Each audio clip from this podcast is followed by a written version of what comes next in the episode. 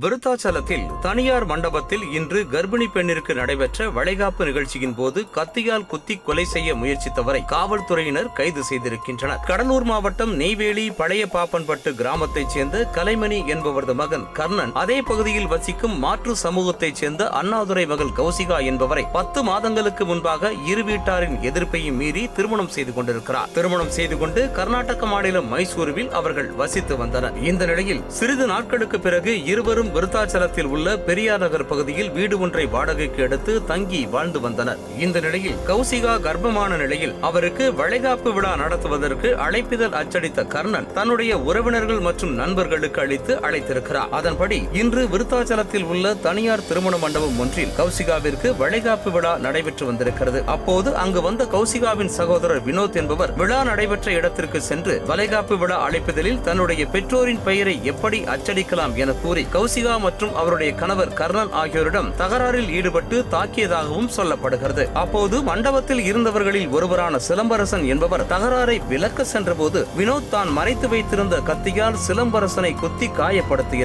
இதனையடுத்து அருகில் இருந்தவர்கள் சிலம்பரசனை மீட்டு முதலுதவி செய்து விருத்தாச்சலம் அரசு மருத்துவமனையில் அனுமதித்திருக்கின்றனர்